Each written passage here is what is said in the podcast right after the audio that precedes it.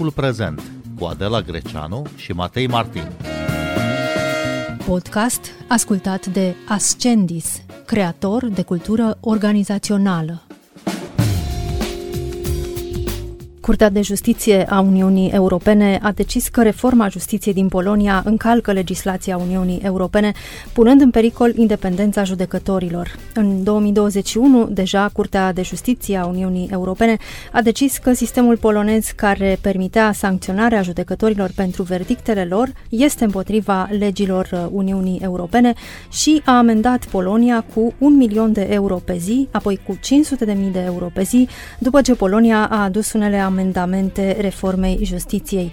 Bine v-am găsit! Noi suntem Adela Greceanu și Matei Martin și invitata noastră este Raluca Alexandrescu, politolog, conferențiar doctor la Facultatea de Științe Politice a Universității din București. Bună seara, bun venit la Radio România Cultural! Bună seara, mulțumesc pentru invitație! Ce viza inițial această reformă a justiției din Polonia pe care Curtea de Justiție a Uniunii Europene o consideră împotriva legilor blocului comunitar? Așa numita reforma justiției are un istoric mai lung, care de fapt începe în momentul în care partidul PIS, Dreptate și Justiție, câștigă alegerile cu o majoritate covârșitoare în 2015. Începând cu 2015, deja din uh, decembrie 2015, uh, președintele Duda anunță anularea numirii a cinci judecători de la Curtea Constituțională din Polonia, Tribunalul Constituțional, cum se numește acolo, care fuseseră agreați de precedenta guvernare uh, liberală. Uh, și numește în locul acestora alți cinci judecători care sunt, uh, evident, apropiații partidului aflat acum la guvernare. Uh, nu numai că îi numește, dar uh, îi pune pentru prima dată, fără precedent, să depună jurământ în fața președintelui partidului, uh, ceea ce iarăși reprezintă deja un semnal, un semnal de alarmă. Uh, asta ar fi primul uh, semn de, uh, de întrebare legat de voința de a menține statul de drept al acestui partid din 2015. Există un alt episod iarăși notabil și tot foarte curând, 31 decembrie 2015 mai precis, unde um, în moment în care există un vot al Parlamentului polonez pentru o lege care dă o lovitură consistentă libertății presei, uh, în sensul că acordă guvernului dreptul de a numi președinții radiourilor și televiziunilor publice. Și lista continuă, e o listă foarte lungă care uh, vizează, pe de o parte, independența puterii judecătorești, în mod extrem de clar, pe de altă parte, independența presei, Uh, și, pe de altă parte, drepturile uh, unor uh, minorități sau dreptul de alegere, deci egalitatea de șanse, și aici mă refer mai ales la legislația extrem de dură care a fost adoptată între timp împotriva avorturilor. Există așadar cel puțin trei componente pentru care uh, PIS este deja în vizorul Uh, PIS și Polonia uh, sunt deja în vizorul uh, instituțiilor europene din 2015 încoace. Iar în 2017, în decembrie 2017, să ne amintim, Comisia Europeană a activat împotriva Poloniei articolul 7 din Tratatul Uniunii Europene. Este prima dată când se întâmplă așa ceva, în urma constatării că există un risc clar de încălcare gravă a statului de drept în Polonia, după ce această țară a adoptat reforme controversate ale sistemului juridic. Ce efecte a avut pentru Polonia această decizie de activare a articolului 7? Pentru uh, o vedere, să zicem, bugetară a chestiunii, asta a însemnat, în primul rând, o pierdere uriașă de fonduri europene. Iar Polonia este una dintre țările uh, mai recent uh, admise în Uniunea Europeană care beneficiază foarte mult de fondurile europene, inclusiv pentru multitudinea de programe sociale pe care le desfășoară Uh, între altele fie spus, guvernul actual și uh, partidul aflat la putere. Deci e o lovitură dată bugetului și echilibrului bugetar al Poloniei. Uh, pe de altă parte, această decizie, într-un fel, a și antagonizat suplimentar populația poloneză. Pentru că ceea ce vedem astăzi, și urmează probabil să discutăm, mobilizarea aceasta fără precedent a opoziției, este într-adevăr extrem de semnificativă, dar nu arată decât o față a opțiunilor polonezilor. Ne place să spunem în România că sunt două Românii, nu sunt două, e una, dar cu foarte multe uh, fațete. Așa este cam în orice țară și Polonia nu face excepție. Deci, um, activarea articolului 7, care a fost, um, care a fost publicitată de propaganda oficială ca fiind uh, o, un atac la suveranitatea poloneze, uh, Poloniei, a constituit uh, până la urmă o armă suplimentară în câștigarea simpatiei și adeziunii unei părți a populației care este extrem de sensibilă la argumentele suveraniste anti-europene pe care le furnizează fără încetare uh, Partidul uh, Dreptate și Justiție. Pentru că tocmai despre asta e vorba, e o dilemă complicată, e o confruntare între ideea de suveranitate națională și apartenența la o comunitate de valori mai largă, inclusiv uh, morale, așa cum este Uniunea Europeană. E și o confruntare politică între guvernul conservator și opoziția pro-democratică sau pro-liberală. Cum se văd aceste clivaje în Polonia? Sunt două, cel puțin două aspecte ale chestiunii uh, legate de clivaje. Pe de o parte, uh, avem un clivaj care, după cum am arătat uh, uh adinauri, uh, se uh, concretizează deja în 2015 uh, prin toate măsurile și uh, legislațiile adoptate de uh, PIS. Um, și evident că există o bună parte a societății civile liberale poloneze și a opoziției liberale poloneze care uh, de la bun început uh, s-a ridicat împotriva acestor uh, măsuri. Pe de altă parte, există o problematică și mai complicată aici, pentru că implică, și asta se vede foarte bine în ultimele zile, implică o un tratament aplicat uh, trecutului și clivajelor uh, chiar mai vechi, care este extrem de problematic. Explic uh, la ce mă refer. În Polonia, după cum știm, um, partidul PIS colaborează foarte strâns cu Biserica Catolică și nu numai că nu se ascund de această colaborare, dar o afirmă uh, foarte clar.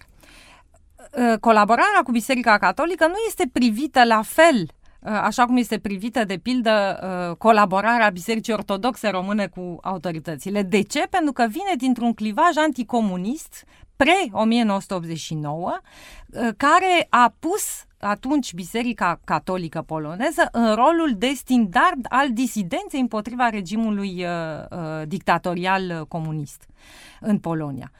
Deci, um, există, pe de-o parte, un trecut care vine din spate și care este revendicat într-un fel de uh, partidul uh, PIS uh, și care spune suntem legitimi pentru că venim cu un partener aproape instituțional, care e legitim din perspectiva rezistenței, dar, pe de altă parte, asta implică și o, o manieră extrem de conservatoare de a trata drepturi și libertăți care Uh, uh, implică, evident, reacția foarte vehementă a liberalilor și a opoziției liberale. În 2021, Curtea Constituțională din Polonia a decis că intervenția Curții de Justiție a Uniunii Europene în sistemul polonez de justiție încalcă principiul statului de drept, al primatului Constituției poloneze și al păstrării suveranității. Ce a obținut Polonia atunci prin această decizie a Curții sale constituționale? A, aș zice că a obținut, în primul rând, uh, sancțiuni suplimentare uh, și oprobiul uh, suplimentar al instituțiilor europene, pentru că uh, era clar o încălcare a a întâietății dreptului uh, european, dreptului comunitar, cum îi se spunea pe vremuri, și o încălcare a tratatelor, evident. Deci asta a fost uh, prima, prima chestiune. Pe de altă parte însă, uh, întotdeauna apelul acesta la suveranitate, mi-aduc aminte că în contextul acela precis, Polonia a acuzat Uniunea Europeană că uh, montează un soi de complot împreună cu Germania pentru a ataca suveranitatea Polonei, uh, Poloniei.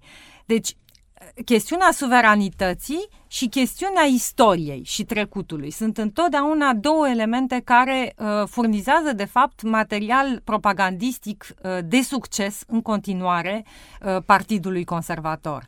Uh, există o sensibilitate încă extrem de acută în Polonia legată de trauma uh, celui de-al doilea război mondial și ea se răsfrânge uh, în egală măsură în raport cu Rusia și în raport cu Germania. Există o amintire extrem de puternică legată de felul în care Polonia a dispărut uh, împărțită între, aceste, în, între acești doi mari, mari, mari actori ai uh, războiului mondial.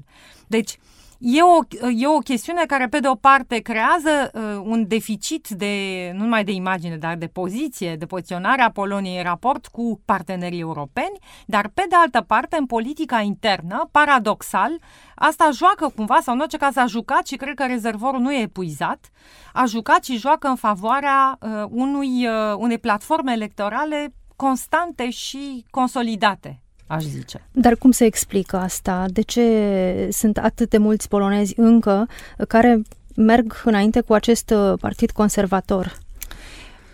Un prim argument este mm, acesta mai general legat de teama. Teama de ce aduce Uniunea Europeană, teama de ce uh, aduce, uh, știu și eu, uh, uh, dezordinea morală Uh, din, uh, din Uniunea Europeană, nu? Uh, liberalismul în cele mai teribile expresii ale sale.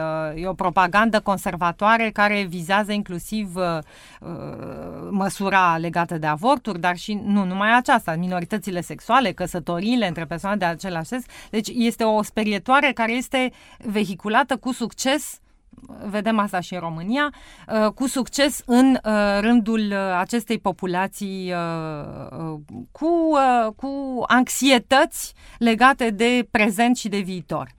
Asta ar fi un aspect. Al doilea aspect este cel, spuneam, de traumele istorice care sunt împachetate într-o formă uh, contemporană uh, și care iarăși uh, servesc și uh, sunt foarte uh, mult folosite acum, tocmai pentru că există și pericolul războiului la, la frontieră aproape. Deci este o, e, e o problemă care e vie e vie în conștiința acestui electorat, tocmai pentru că e cumva reeditată, trecutul e reeditat prin experiența războiului din Ucraina. Și în același timp, totuși, polonezii sunt beneficiari neți ai aderării la Uniunea Absolut. Europeană prin toate avantajele câștigate, la fel ca toate celelalte țări. Nu vorbesc doar de fondurile europene de care au beneficiat multă vreme, ci și de dreptul de a călători și toate celelalte care au venit. Absolut, e perfect adevărat. Problema este că acest discurs care raționalizează euroscepticismul și încearcă să-l deconstruiască prin argumente absolut valide, cum este cel pe care l-ați evocat, e un argument care nu ține pentru că uh, există o spirală a disonanței uh, care spune pe de o parte că Europa e răul, Occidentul e rău, vedem asta și în Ungaria lui Orban, uh, și pe de altă parte o spirală care nu permite de fapt cetățenilor beneficiari ai integrării europene să realizeze că de fapt tocmai asta le aduce prosperitatea și uh, libertatea de mișcare. Și mai mult decât atât, spuneam uh, la început de fondurile europene care uh, sunt puse la contribuție de PIS chiar și pentru programele sociale pe care le desfășoară, uh, uh, e iarăși un element extrem de important legat de integrarea europeană, anume acela că PIS poate să pună în practică asemenea uh, programe sociale. Numai că el le, le capitalizează, evident, uh, în, cu totul alt mod, uh, punând în față suveranismul, punând în față și ocultând, de fapt, uh, rolul important pe care l-au finanțările europene. Weekendul trecut a avut loc la Varșovia o manifestație de amploare împotriva guvernului și a partidului de guvernământ, uh, Lege și Justiție, PIS. Sunt reprezentativi cei care au ieșit în stradă sau este polarizată societatea poloneză de azi? Au fost 500 uh, de mii de oameni în stradă. Pentru o, primă, pentru o primă remarcă, uh, toată presa europeană și liberală din Polonia vorbește de cea mai mare mobilizare uh, civică uh, din 1989 încoace. Așa este calificată unanim uh, de, de presa care observă evenimentul. presa liberală care observă evenimentul. Ehm, la această manifestație, care de-al se pregătea de ceva vreme ehm, evenimentul legat de Comisia pentru investigarea chestiunilor influenței rusești, de care probabil că o să vorbim mai, mai încolo, a fost un declanșator secundar, aș spune, dar planul unei manifestații de mare amploare era deja făcut de prin aprilie.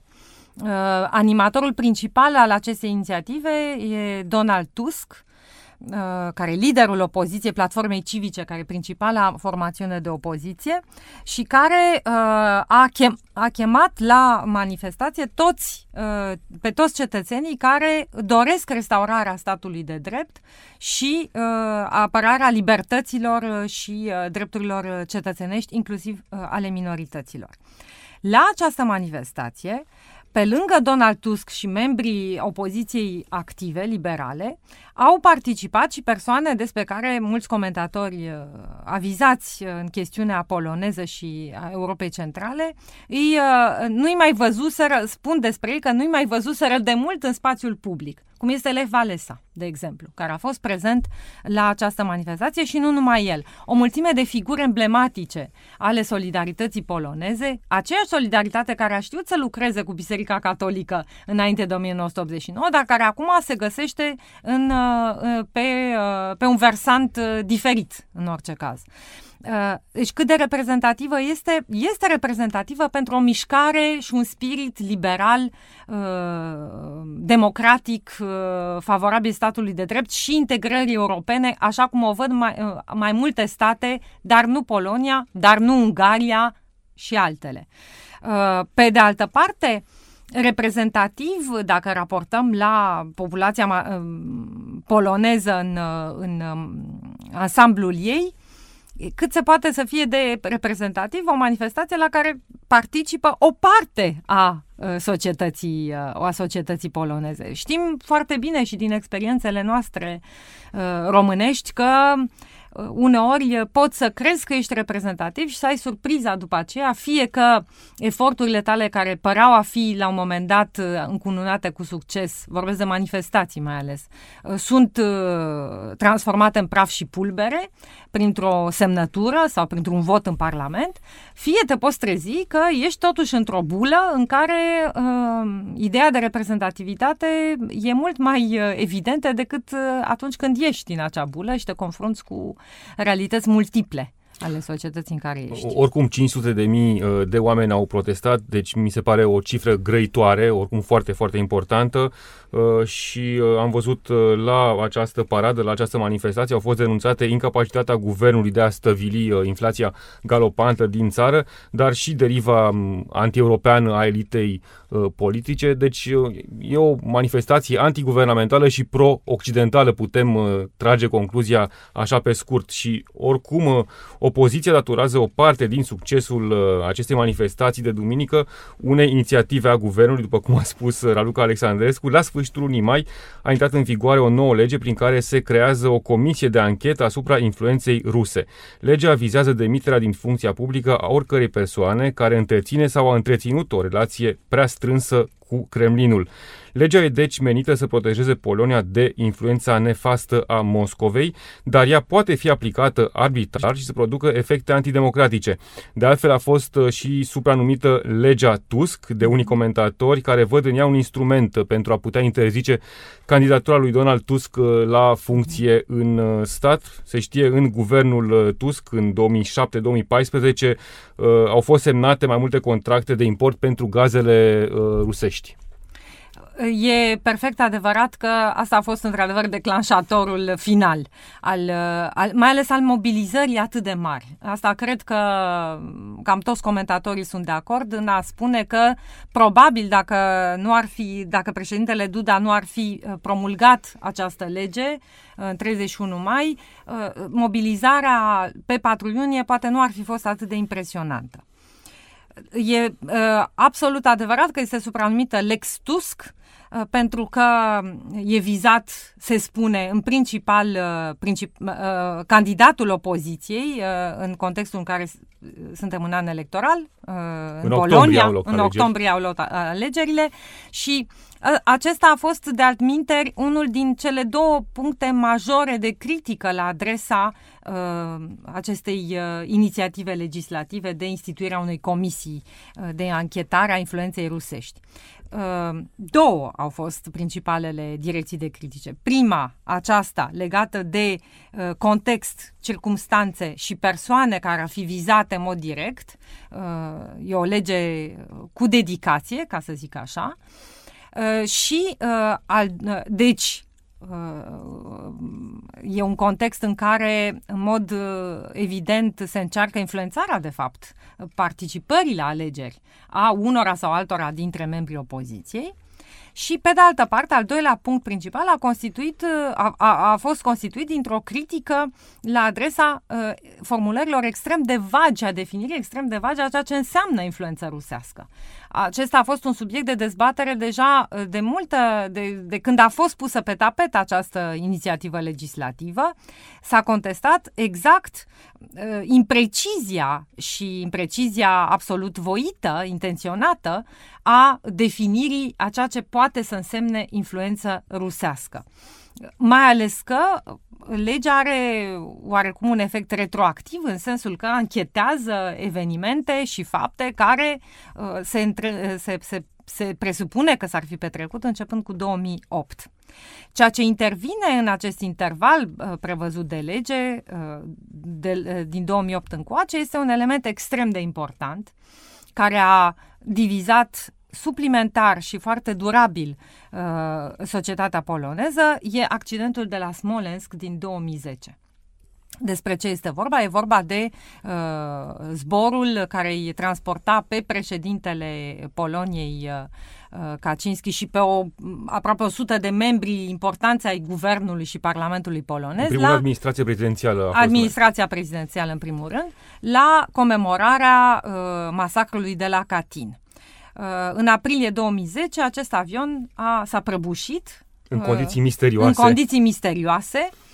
Uh, și uh, de, a, de atunci începând, dreapta conservatoare, partidul fratelui președintelui Kaczynski, a montat cu minuție, se, se comentează, un scenariu Uh, în care uh, Donald Tusk joacă un rol important în, nu neapărat în conspirația propriu-zisă care ar fi dus la prăbușirea avionului, dar în orice caz îl pune, îl plasează pe Donald Tusk într-un rol uh, chestionabil în, această, în, această, în acest scenariu. Deci, uh, elementul Smolensk a reprezentat de atunci începând un clivaj suplimentar pe lângă toate celelalte, ideologice, de opțiune liberală sau conservatoare, uh, care a uh, săpat uh, diviziunea din, din societatea poloneză. E și o explicație a antirusismului foarte puternic înregistrat în Polonia, cred că la toate nivelurile. Da, e un antirusism care a fost oricum argumentat solid din 2010 încoace Uh, și care, de-al a avut un teren extrem de fertil, pentru că uh, în Polonia avem un sentiment antirusesc uh, istoric, chiar și extrem de, de adânc în conștiința, în conștiința cetățenilor polonezi. Deci um, a picat totul pe un teren extrem de, extrem de fertil. Această comisie însă uh, nu anunță nimic bun și aduce aminte uh, tuturor comentatorilor de o inițiativă la fel de nefericită și care a dăunat profund uh, atmosferei democra- uneia dintre cele mai mari democrații din lume, Statele Unite. Toți aduc aminte de macartism, de perioada macartismului, de legea McCarthy și de comisia de anchetă pe care senator McCarthy a, a condus-o în, în anii 50 și care a făcut foarte multe victime. Și care a declanșat așa lista vânătoare de vrăjitoare exact. în Statele Unite. Apropo de alegerile din Polonia din, din această toamnă, în ce măsură va conta războiul din proximitate, războiul din uh, Ucraina? Polonia fiind uh, un susținător foarte puternic, inclusiv uh, din punct de vedere militar al Ucrainei. Cu siguranță o să, o să fie un uh, subiect extrem de exploatat electoral. și aici lucrurile sunt complicate, pentru că efortul acesta de război și mai ales efortul de ajutorare a, a refugiaților ucraineni a fost un element de coeziune în, uh, în societatea poloneză. Poate unul dintre puținele elemente de coeziune în ultima perioadă. A existat o mobilizare, uh, să ne imaginăm totuși ce înseamnă să primești nu mai sunt atâți acum, dar uh, uh au primit uh, în total în jur de 4 milioane de refugiați, 4-5 milioane, estimările sunt, uh, sunt diferite, de refugiați ucraineni care au trecut pe acolo, care au fost hrăniți, care au fost integrați, care au fost ajutați să plece mai departe. Și aici totuși Polonia a făcut o figură bună de stat foarte european bună. foarte bun. Foarte bună figură. Uh, Iarăși, aici părerile sunt împărțite, dar uh, concluzia majoritară tinde să spună că rolul cel mai important în această mobilizare extraordinară nu a jucat-o până la urmă totuși guvernul, ci forța civică pe care o știm că aparține polonezilor, forța societății civile și forța oamenilor obișnuiți care au sărit în ajutorul uh, unor oameni uh, care fugeau de război. Deci aici există o umanitate a polonezilor care s-a manifestat într-un mod absolut impresionat și admirat de, uh, de toată, toată lumea, în orice caz de toată Europa. Um, deci asta ar fi un aspect.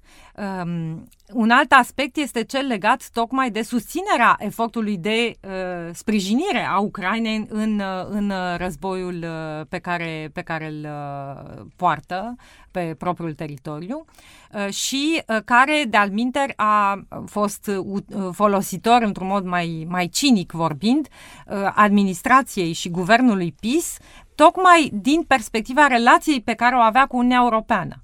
Pentru că Uh, țin minte că vorbeam chiar aici acum câteva luni uh, sau chiar mai mult de uh, faptul că Polonia, care era citată permanent ca elevul uh, repetent al Europei la capitolul statului de drept uh, împreună cu Ungaria, după izbucnirea războiului din Ucraina, a beneficiat de un soi de armistițiu legat de sancțiunile europene sau, în orice caz, de o scoatere de sub vizorul, de sub reflectoarele cele mai puternice uh, posibile, pentru că a participat așa cum trebuia să o facă, la, spre deosebire de Ungaria, care s-a poziționat cu totul și cu totul diferit. Raluca Alexandrescu, vă mulțumim pentru analiză și explicații. Noi suntem Adela Greceanu și Matei Martin. Ne găsiți și pe platformele de podcast. Urmăriți timpul prezent pe Apple Podcast și Spotify. Cu bine, pe curând!